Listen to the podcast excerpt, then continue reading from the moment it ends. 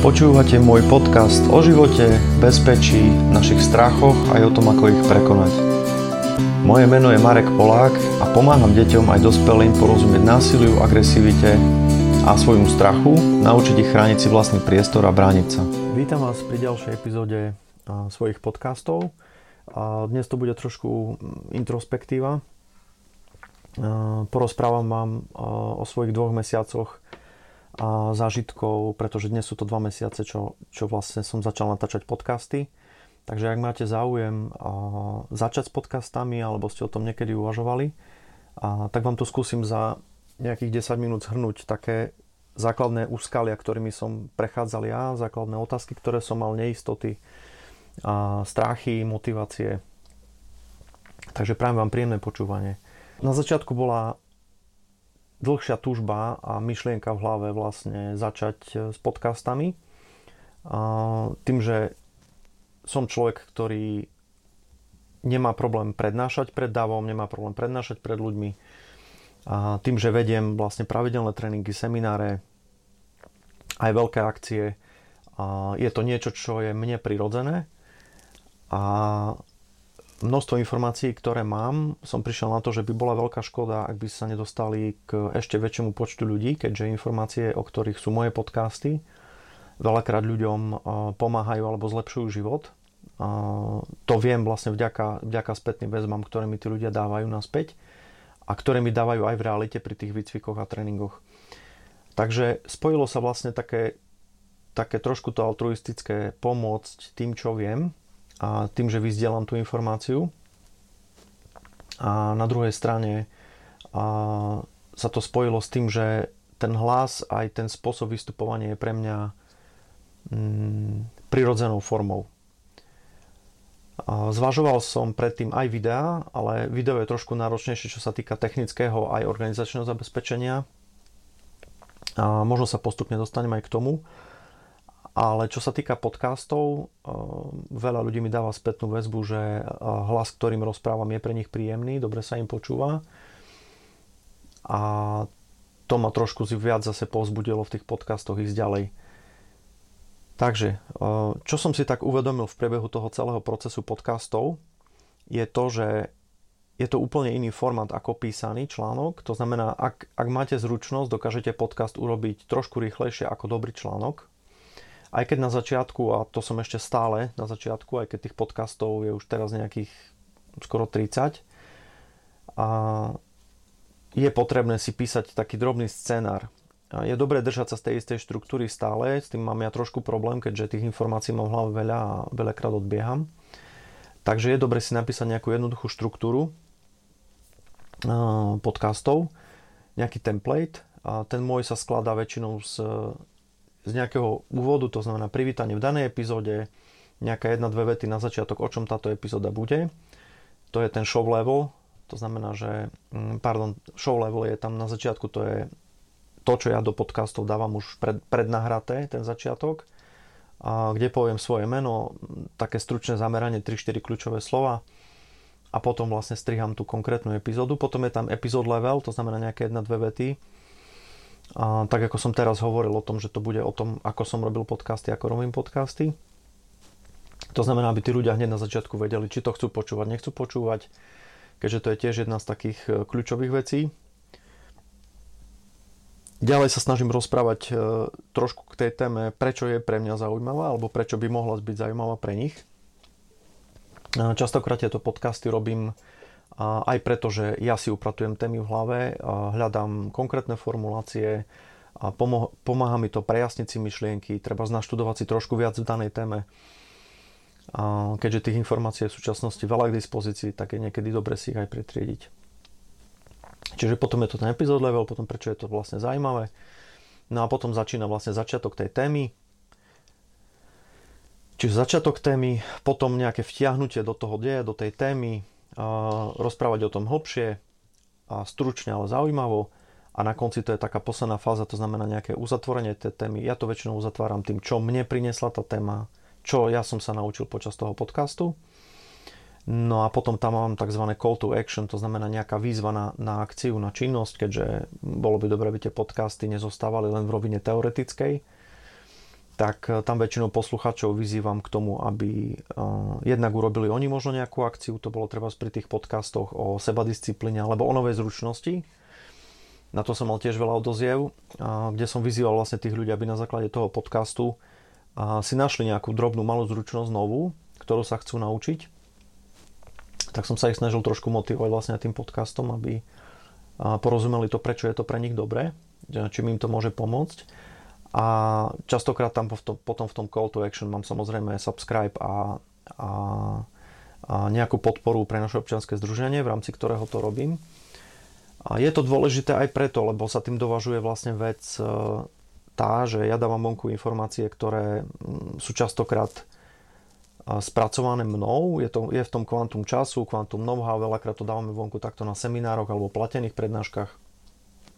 To sú tie informácie v úvodzovkách zadarmo a bolo by dobre to dovážiť vlastne práve aj tou pozornosťou a mm, tou spätnou väzbou od tých poslucháčov. Hej. Keďže to je jedna z vecí, na ktorú pomerne často narážam aj na seminároch, je, že mnoho ľudí nedokáže doceniť e, vážnosť informácie, ktorú dostávajú.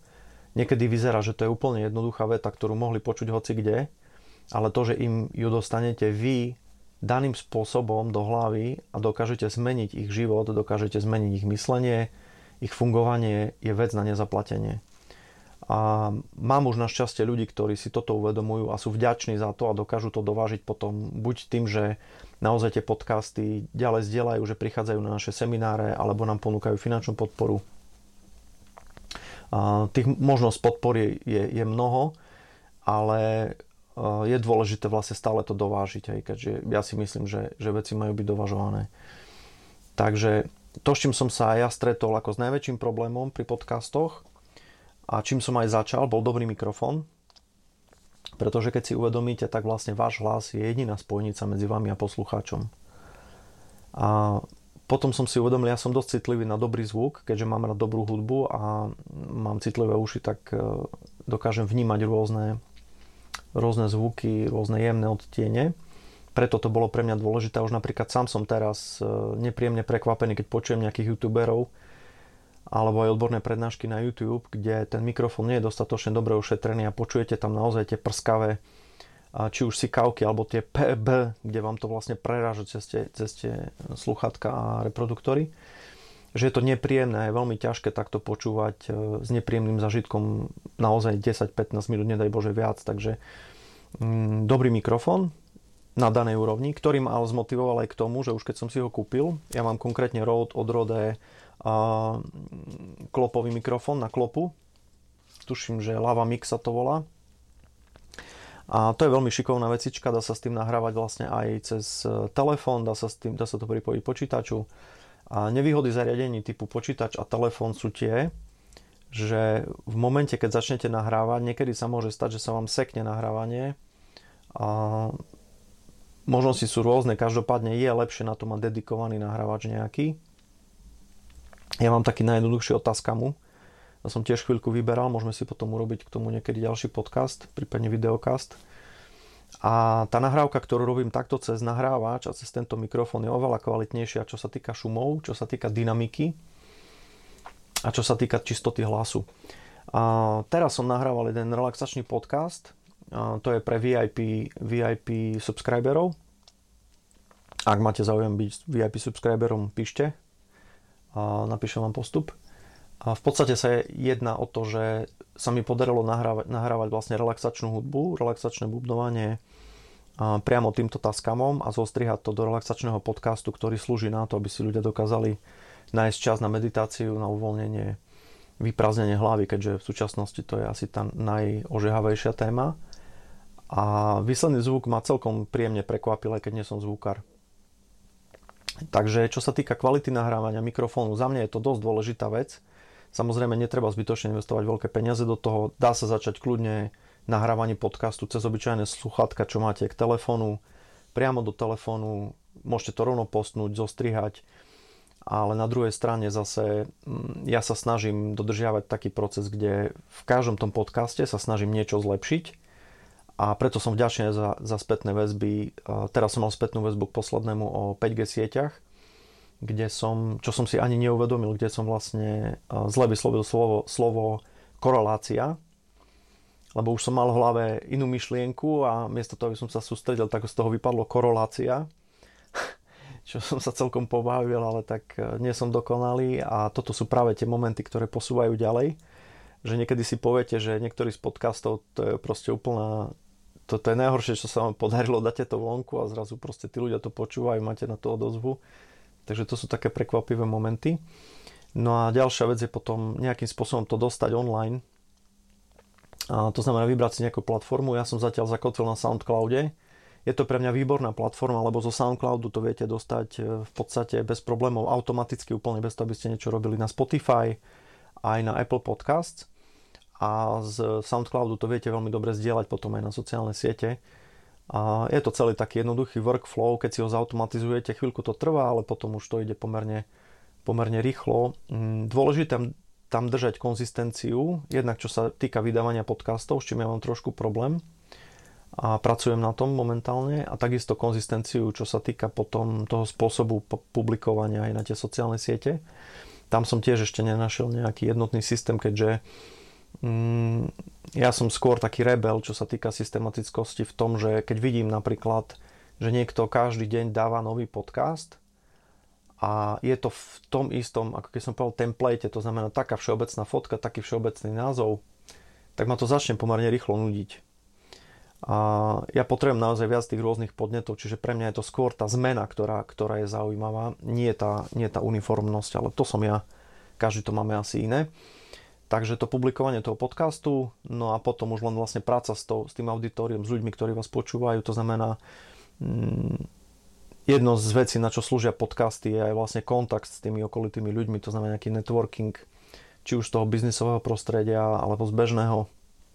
To znamená, treba sa pripraviť na to, že tam budú nejaké reakcie tých ľudí a oni budú očakávať, že sa s nimi budete rozprávať. Pre vás je to zase výborná spätná väzba, výborný spôsob nadväzania kontaktov Týmto pozdravujem ľudí, ktorí sa mi už ozvali a takých, ktorí som v živote predtým nestretol, takže pre mňa, pre mňa tiež nová situácia, veľmi sa tomu teším a dúfam, že to bude pokračovať a že stále budú nápady a témy. A nevždy, nevždy niektoré témy viem uchopiť hneď, potrebujem na to, na to určitý čas a väčšinou niektorá téma musí proste dozrieť, je to ako s písaním knihy. Takže z toho si netreba robiť, robiť strach. Niekedy stačí naozaj uchopiť, čo mňa veľmi, veľmi prekvapilo. A ja som mal pocit, že v podcaste potrebujem naozaj dať veľmi hlboké a kvalitné informácie. Nie je to pravda. Zistil som, že naozaj stačí vytlačiť promile z tých informácií, ktoré viem, mám, poznám, zažil som. A už to môže byť prínosom pre tých ľudí v tých podcastoch. Takže skúste prekonať strach, nebojte sa.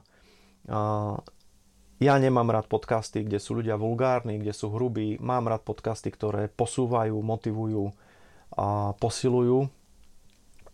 A to sa snažím vlastne v tých svojich aj držať, takže to je taký môj v úvodzovkách štýl. A dostal som sa vlastne sem na tých 30, momentálne tam mám nejakých na svojom len SoundCloude nejakých 1700 vypočutí dnešnému dňu a všetkých podcastov. V tých ďalších platformách sú to radovo desiatky, stovky, čo sa týka Spotify a Apple Podcasts. No a na tých uh, iných, kde som bol napríklad na mužom SK s Peťom Podlesným, tak tam je skoro 2000 vypočutí, takisto s Myšom Lakatošom. Čiže ak už tá platforma je vybudovaná, máte to auditorium, tak uh, aj ten dopad je, aj dosah je vlastne oveľa väčší. Takže toľko mojich, ako sa hovorí v Amerike, two cents, to znamená, že trošku môjho príspevku do mlynu, k nahrávaniu podcastov. A je to len také rýchle medzi medzerami, o dve minútky nahrávam ďalší so zaujímavým hostom, takže mm, ďakujem vám, že ste to dopočúvali až sem, ak vás to zaujímalo. A ak o tom rozmýšľate, jednoducho začnite, kľudne mi to pošlete, keď začnete nejaký podcast, prvý, druhý, rád vám dám svoju spätnú väzbu, ja tiež začínam, snažím sa, učím sa, takže držím vám palce. A najdôležitejšie je začať. Takže prvý krok a